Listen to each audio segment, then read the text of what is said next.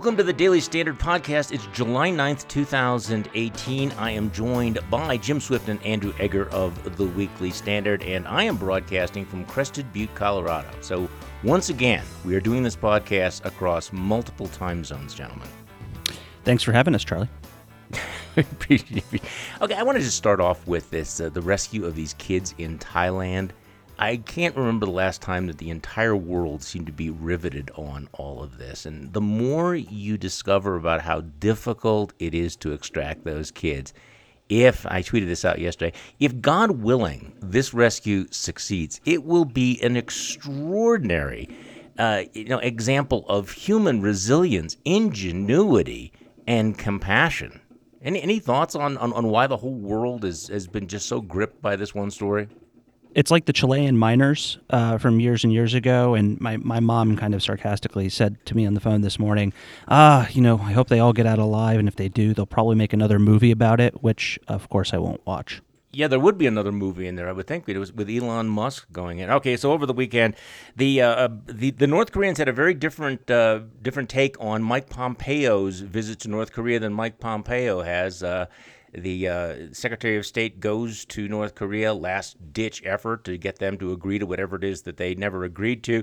And then the North Koreans, I mean, and then issues a statement saying, you know, it was productive, et cetera, et cetera, blah, blah, blah. Then the North Koreans issue a harsh statement saying that it was regrettable and accusing the United States of gangster tactics. So, Andrew, in, in North Koreans speak, what is a gangster tactic?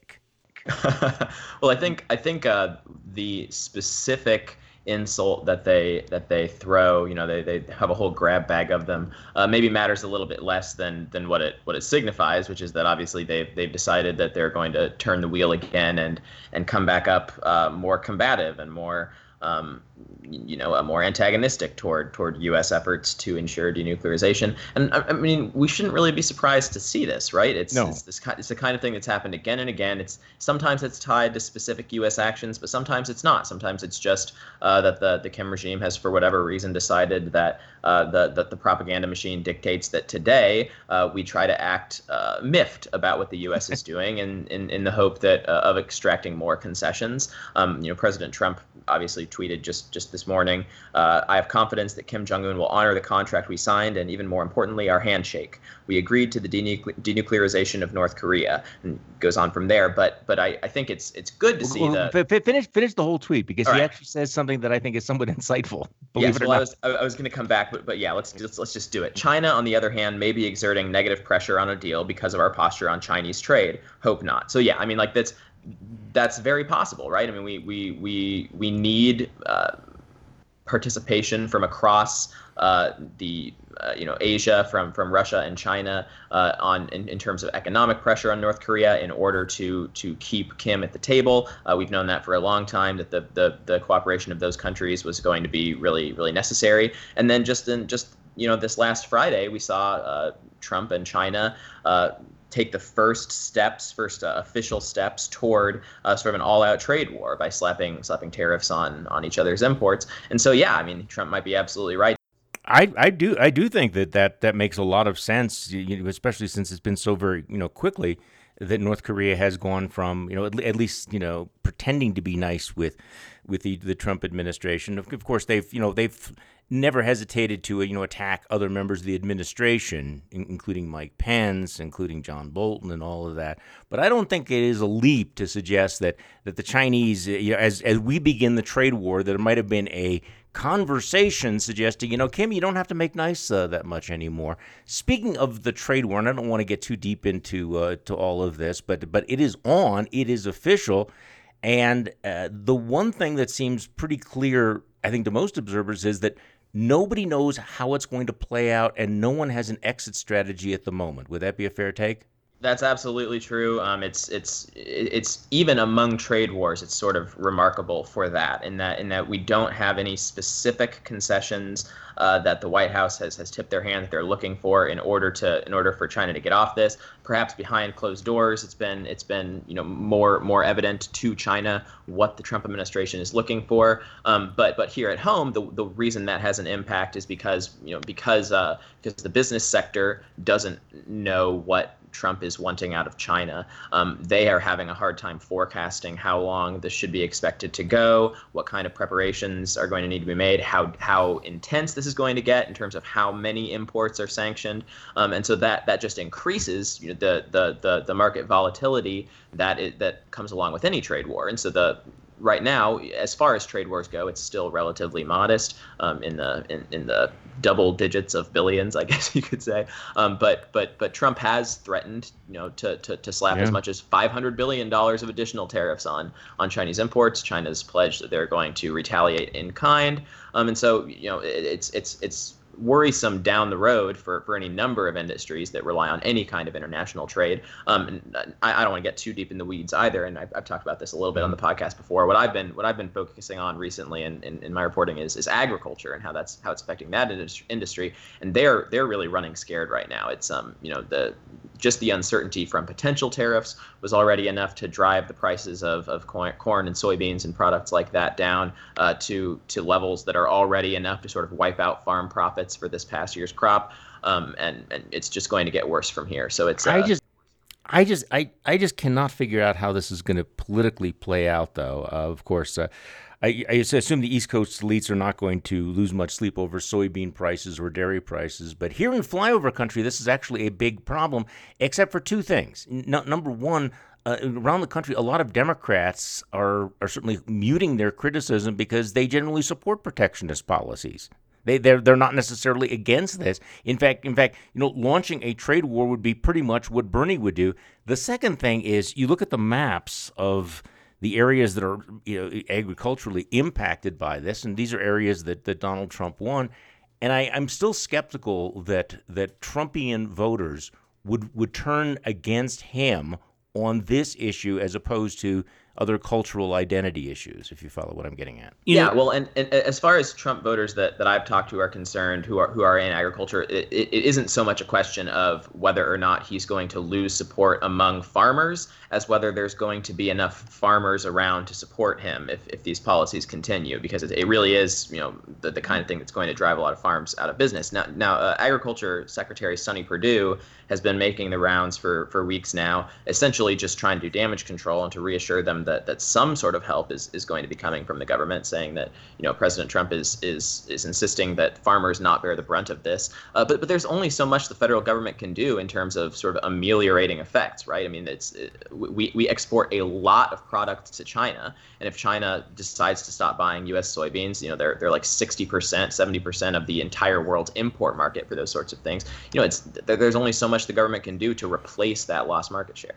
Yeah, let's just go back for a minute to uh, what's happening with, with North Korea. The uh, the Weekly Standard has an editorial that uh, rather bluntly says uh, "bamboozled by Kim," pointing out that that look, um, the, there are a lot of reasons to be skeptical about uh, this this Trump policy, and also the the word denuclearization apparently means completely different things to the North Koreans rather than to Donald Trump. But this is what you get when you have a foreign policy driven by impulse, by photo op, by pageantry rather than substance. And it's certainly I, I have to tell you the that the prospect of what's going to happen this week, and we're going to get to the Supreme Court in just a second.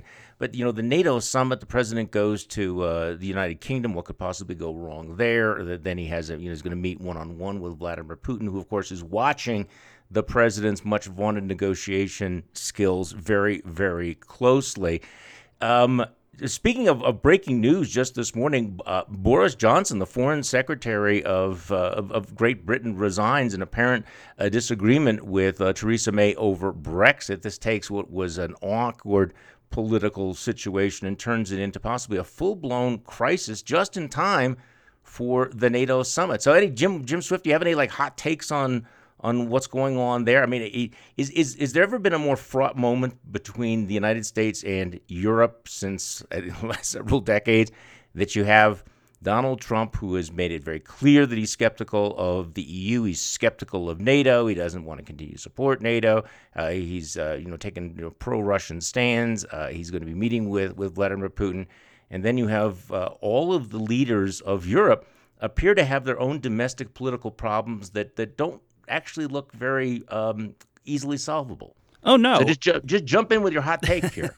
uh, I, my, here's here's the hot take. The hot take that I have is uh, one of the uh, criticisms that Republicans had of President Obama was that he was alienating our friends and um, you know trying to cozy up with our, our enemies historically. And vaguely remember that. and, and now we're we're seeing Trump do that, but like on speed. And uh, of course, you know, Britain and the the uh, Brexit and that that whole thing crashing down is is, is in, a, in a way sort of like the Greek banking crisis that you know the EU had to deal with when Obama was president. So it's things are not great, but we're we're seeing now that with the trade war that Trump is uh, you know long promised coming to fruition, that's probably going to continue also with EU uh, as Britain is trying to negotiate its own trade with the European Union. You, you might even argue that um, Trump starting the trade war with uh, Britain is uh, with um, the EU is probably beneficial for Britain because Britain is uh, the EU is trying to force them to accept a right of free, free movement of people, and they don't want to do that. As you know, they, which they mm-hmm. previously agreed to as, as part of the EU, uh, but they uh, want to have the free trade aspect to it. And if Trump's going to start a trade war with the EU, the EU might look at Britain and be like, ah, we have bigger things to worry about. I guess let's let's just we'll deal with it there. That's 3D chess. That's my 3D chess uh, hot take. Yeah, that, that, that's the, the 3D chess. Okay, speaking of 3D uh, chess, and and uh, by the way, I don't think that anybody is is obligated to take a position on Jim Jordan at this point. Of course, in you know in our news cycles and the Twitter cycle, everybody has to, you know, take take sides. But Jim Jordan, who's the you know prominent uh, prominent free, Freedom Caucus uh, leader under fire now, I, I think there's seven former wrestlers who say that he was aware of bizarre sexual harassment patterns. Um, and and uh, he he he has denied knowing about it. But is this again without having an? I don't know how people have opinions about factual situations they don't know anything about. But now we have seven. Okay, so seven. Yeah, exactly. So seven people coming forward. Nobody is suggesting that they have particular motives for lying at this point. How serious a problem is this for for for Jim Jordan? I and it, what's also interesting is just watching the reflexive, you know, the, the White House. I, we believe Jim Jordan. You know, other people rallying. We believe Jim Jordan. I mean, how the hell do you know unless you sit down and, and do this? Well, and then unless you sit down and, and do this, you're seeing you're seeing the House Freedom Caucus members are being yeah. urged to stand by him. Why? Why? I mean, we, we, we don't know exactly. anything. And you know, of course, Matt Gaetz, uh, the congressman from Infowars, I mean Florida, um, you know, is, is, is, is tweeting out uh, kind of you know batshit crazy conspiratorial takes uh, uh on this, and you know, you're seeing this, of course, among the Infowars right, right, that you know these seven guys just waited until uh, Jim Jordan was potentially going to be running for speaker. No, uh, I mean this this is I mean they did the same stuff with Roy Moore, the the, the kind of Breitbart alt right right. Uh, conspiracy loons are are, are are are up in arms about this, and I don't know what is true and what is not true. I do know that seven men uh, one came forward and it, that turns into a daisy chain. That's the way yeah. reporting works. One person makes an accusation and then they start contacting other people, right? And other people started confirming it, and seven different guys have, have said that this doctor uh, was, uh, you know, was a, was a harasser and a molester. And um, what will it mean for Jim so Jordan? Who weird, who knows? But his response has not been good so far, and uh, the the House Republicans' uh, response makes them look really bad. Yeah, um, I think I think that's the most unsettling thing about it is just just what you get at right there is that we're we're we're seeing this playbook develop on the right, especially on you know the the you know the, the Freedom Caucus. You know, it, it's hard to say exactly how they fall. They're sort of more more the grassroots right, I would say, rather than like sort of hard right. Um, but but you know, they're among people like that, we're starting to see this playbook develop for for dealing with this kind of controversy, which is which is deny everything in the most unequivocal of terms, and then uh, allege you know uh, meddling, allege allege bad faith operation, allege conspiracy. We like like you say, we did see that with Roy Moore, and it's and he was he was obviously a crank, you know, in in, in nine right. different ways. Um, but it's it's you know it's unsettling to see that sort of spreading now to to people like Jim Jordan, who obviously you know not not exactly in the mainstream of of Republican establishment type guys, but you know uh, uh, for a long time knee, was this seen is as the knee jerk, right? Yeah, exactly, it's, exactly. It, yeah, it's you just you pull it off the shelf and, and, ignore this. Here's the thing that I I, I, I if if what's happening in Thailand restores our faith in humanity stories like what these wrestlers are describing makes you wonder what the hell is wrong with people. The, the, you saw the political uh, Politico story over the weekend. Half dozen ex Okay, this graphic language warning. A half dozen ex wrestlers told Politico they were regularly harassed in their training facility by sexually aggressive men who attended the university or worked there. The voyeurs would masturbate while watching the wrestlers shower or sit in the sauna or engage in sexual acts in the areas where the athletes trained, the former wrestlers said. Okay, what? I'm, you know, how does that happen more than once? I mean, who does that sort of thing? I, I mean, I know that I lead a sheltered life, but seriously, the last thing that I'm going to do is go into a locker room, me be just as any normal human being, with really large, muscular, aggressive men and start like doing this in their presence. I mean, you get an explanation for me here because I'm I'm I'm I'm I'm out of information. Well, there was that, and that that was part of it. And um, some, uh, according to the Politico story, if I recall, uh, some some of the uh, adults stepped up and you know forced those guys out, out of the uh, the locker room. But there was also the case of this doctor who would um, basically uh, was really like molesting them, and that that is um, it, it's hard to say worse, but like um, that's that's like the other shoe on this on this on the story, which.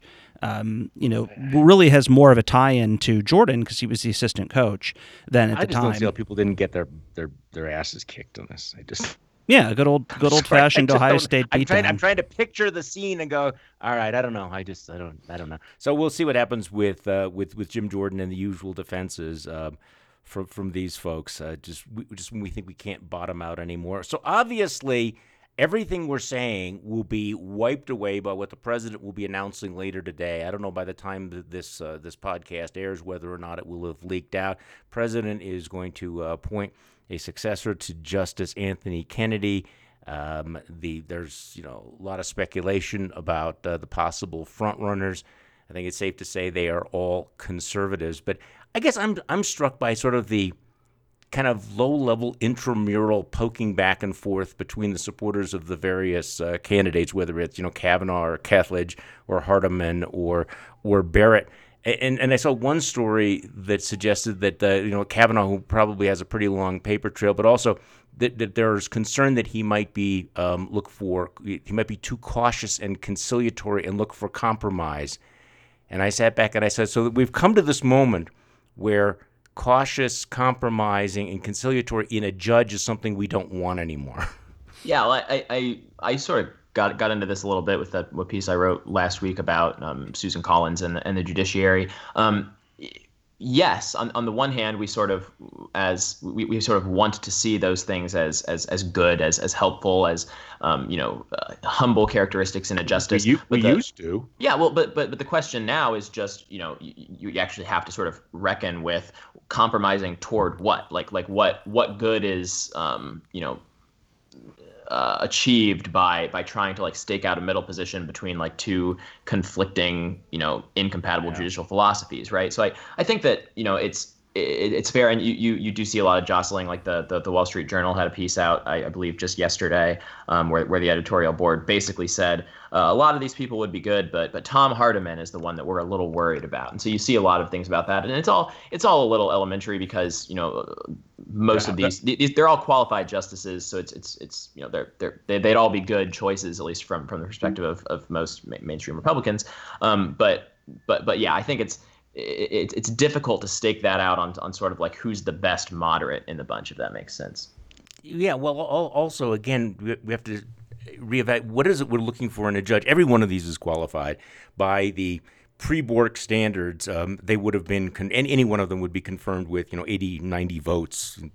of course, that's that's all going. What is interesting is the political differentiation, and we got reports that Mitch McConnell was uh, cautioning the president um, against uh, against uh, Barrett because he, he, was worried that he might actually lose uh, Murkowski and Collins, which was which was kind of interesting, and uh, also uh, cautioning him possibly that Kavanaugh has you know too long a paper trail and you might lose the Rand Paul, which seems to be that. And again, you know we're we're, we're in this the same bubble that everybody else is in, but it looks like just if you keep doing these Venn diagrams that Kethledge and, and Hardiman appear to be more likely than they did, I would say, what, three days ago? Yeah, well, the, the question of you know the fact that you need Murkowski and Collins makes makes Barrett a, har- a harder lip. Like there's no there's no question around that. The question is whether um, whether President Trump sees the potential upsides of having you know a, a, a strongly socially conservative justice on and maybe court he who's wants also a that woman. fight.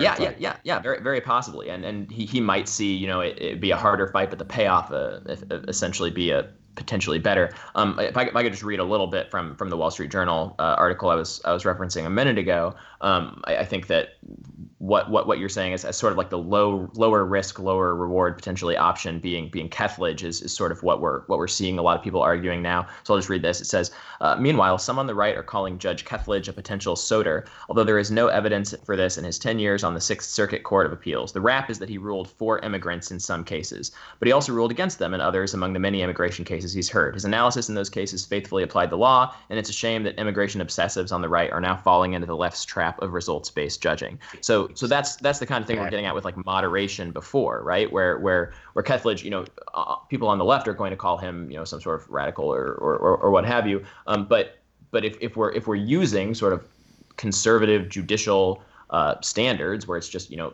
be, uphold the law as it's written, that's that's what we've seen a lot a lot from him in his career. Well, that, that that is the difference. That's why all conservative judges are not necessarily the same, or people on the right are not the same. There, you know, I think I thought that there was a consensus uh, that you wanted conservative judges who would rule based on what the law was, not what their personal preference was, but looking at the letter of the law, looking at the intent of the law, looking at uh, the original meaning of the Constitution, as opposed to simply I want my side to win every single case. That's a totally different approach to judges. Right, and, and I don't say that say any of this with with any, any intent to disparage any of the other potential nominees. I mean, originalism is a really strong school of thought on the right right now, which which all of these nominees are are influenced by to to all these potential nominees are influenced by to one degree or another. It's just to say that you know this is this is right down the middle as far as you know conservative uh, conceptions of justices are even though they, these people are all likely to sort of be tarred as radicals uh, from the other side of the aisle. Yeah, and of course, and they're they're they're mobilizing no matter who it is. But I did think the analysis that said that. Uh, uh, you know, appointing Barrett would create a problem for Collins and Murkowski, but appointing Kethledge then puts a lot of pressure on the red state Democrats to vote yes. You know, somebody who's you know from the heartland, kind of reasonable kind of guy. But it almost doesn't matter who the appointee, appointee is. You already see the, the massive mobilization that's going to be taking place. And this is, I, I think I saw somebody compare this to, you know, um, um imagine the healthcare vote, the tax, uh, you know, cut vote, uh, you know, Bork and Thomas all rolled into one issue, um, and that will play out over what uh, the next three months. So this this this will be intense. Okay, guys, I'm looking at a story in the Washington Post uh, this morning from Kellyanne Conway to Stephen Miller. Trump's advisors fake taunts from hecklers around D.C.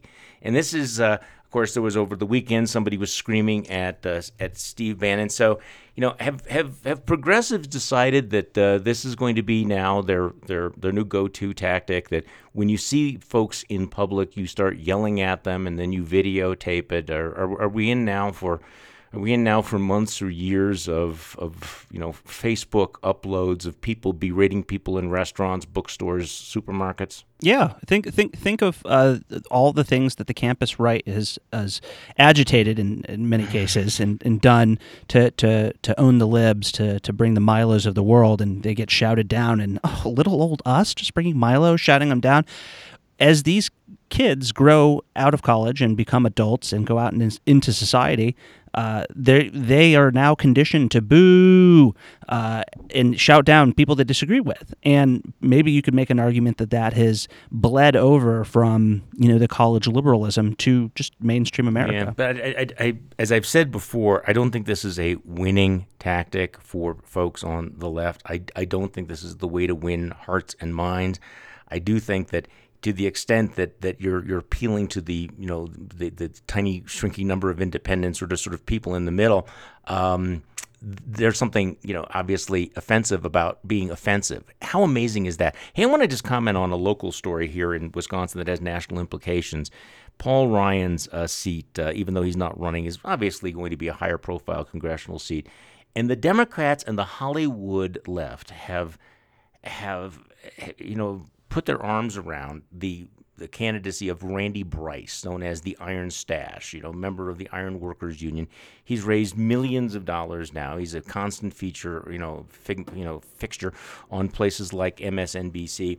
And over the weekend, there was a CNN report documenting all of his run-ins with the law. And just to say that Randy Bryce has has a checkered past is putting it mildly. Unpaid debts, unpaid child support, uh, nine arrests, including one for you know driving under the influence, et cetera, et cetera, et cetera. I mean, nothing you know totally a deal breaker. But what is extraordinary to me is that there's a qualified, I wouldn't vote for her, but a qualified, relatively impressive female Democrat running against Randy Bryce in the primary. Her name is Cathy Myers.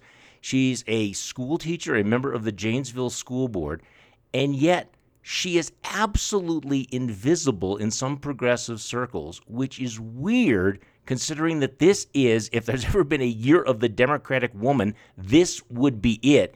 And yet they basically shoved her aside and have anointed Randy Bryce, who's in the process of kind of self immolating politically. Just it just it, it, it it's weird this sort of picking, you know, the winners and losers. All right, so uh, guys, what have we not talked about uh, today? I, I'm, this, I, I, feel like this is like get everything off the table before the Supreme Court wars begin, and obviously we're going to be talking about that. Anybody want to make a, a prediction who it's going to be? Because you'll people will know probably whether you're right or wrong by the time you say this. So this is this is high risk uh, predictions. Okay, here's mine. Okay. now say it with me. Justice okay. Jeanine Pirro. Justice Jeanine. Then you we're going to get cameras in the courtrooms, and it's going to be amazing. The best. I think he's going to save her for the fourth appointment. Egger, what do you think? Uh, you know what? I'm just I'm just going to say Amy Barrett. I think I think we'll see. Uh, I think we'll see an Amy Barrett confirmation fight. I don't think I don't think that it's. Uh, I, I, think it is going to be a tougher fight. Uh, she's going to might be a little less likely to actually get confirmed than any of the others, but I think that the the upside is there to, to make her attractive to Trump. And I also don't think that uh, I don't think that losing one Supreme Court fight uh, would actually be that harmful to Trump and Republicans in the long term, especially if uh, especially if it happens, you know, right before uh, right before the midterm elections. They could they could they could really turn that into a, a bargaining chip.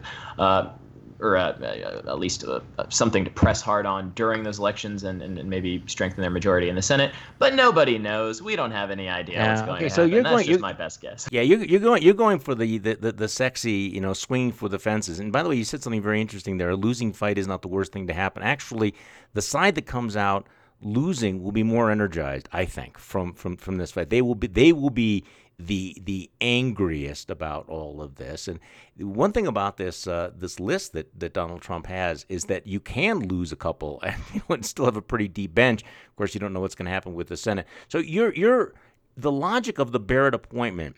You know, uh, we, I can imagine that appealing to Trump, who figures, you know what, I need to really throw more kerosene on the fire this fight will be so big that whatever Robert Mueller does, nobody will even notice because everybody will be, you know, torching one another over, you know, Amy Barrett. So that might appeal to him as the ultimate distraction. I guess I'm going to go with the most boring vanilla um, prediction, which would be Kethledge, because he is sort of the last man standing. If you would have asked me last, you know, Friday, Thursday or Friday, I would have gone along with Fred Barnes and said, you know, it would be Brett Kavanaugh, but I think that there's probably a little bit too much weight. So if he wants to go for the big, bold, let's have a fight, let's get our base out and let's get your base out, he goes with Amy Barrett. If he wants the Mitch McConnell, let's get a guy on the court, let's slip him through. You know, go with Kethledge, who is less colorful, more of a Gorsuch clone, and that will probably I I, I, think the chances of Kethledge not getting through are almost zero. The chances of Barrett blowing up, uh, who the hell knows? But then again, who the hell knows? Not us, correct? I definitely think that you're right about about one thing, which is that you know any number of these guys are going to are going to prove to be a strong sort of like originalist justice on the court and give give you know conservatives who are into that sort of thing the the victories that they want. So it it, there, it definitely is true that I think that nominating Barrett contains the most potential risk, which is just that if if one fight does you know fail. Uh, if, if, if Trump nominates her and she doesn't manage to make it through, and that's the only one they can do before the midterms, and then through some uh, you know, which still could happen, Republicans manage to lose the Senate. Uh, that that would be sort of the, the worst of all possible right. outcomes, and I, I, I would not be surprised to see uh, Republicans want to avoid that as well. No, I, I, I can see them obviously wanting to avoid that as well. You know what? It you were talking about. I was thinking about this. You know the the process. The process affects the judge, the justices, and not just the ones who are up for confirmation. You know, if the left goes, to use uh, Jim's phrase, batshit crazy about all of this, what effect does it have on the other justices on the court who are watching this? You know, I think that the, this process can actually shove judges in different directions. I think if you look at uh, Anthony Kennedy, there was clearly a rightward shift there in the last year, and you wonder whether or not. Um, he might have, you know, been watching a lot of the, you know, the hysteria, the overreach, uh, the bullying, and whether that that affected his stance. Again, this is purely speculative here, but you know, as the country becomes riveted on all of this, you wonder how hot it's going to be. Uh, yeah, the the Kethledge appointment would be look, I it would it would be I think just completely fine. You know, one one thing that just want to throw out here, there are not going to be any more David Souters, are there? We're not going to have that again. I mean, that's the great fear that you're going to get, you know, somebody who just becomes the exact opposite of what they said. This process of the vetting, you know, years of vetting, the Federalist Society, and I'm not endorsing every single thing they do, they know who is on this list. There is no surprise. There's no John Sununu reaching into his back pocket and pulling out a crony from back home and saying, "This, trust me, this guy would be great." These are relatively much more um, known quantities than David Souter ever was. So that whole canard out there, I don't think people ought to be that worried. Do you agree? Yeah, yeah I mean, absolutely. I think that I think that that is really the the worst case. I mean the the one thing that left and right are, are united by, I think, when it comes to the Supreme Court, is that that nobody wants to wants to be responsible for that kind of thing happening again. Because I mean, there, there's no bigger blunder that you could make politically than to fail to sort of have your nominee on lock when it comes your time to put somebody on the Supreme Court. The Supreme Court's become so, you know, ha- has such an outsized uh, influence on on political power in, in Washington and in the country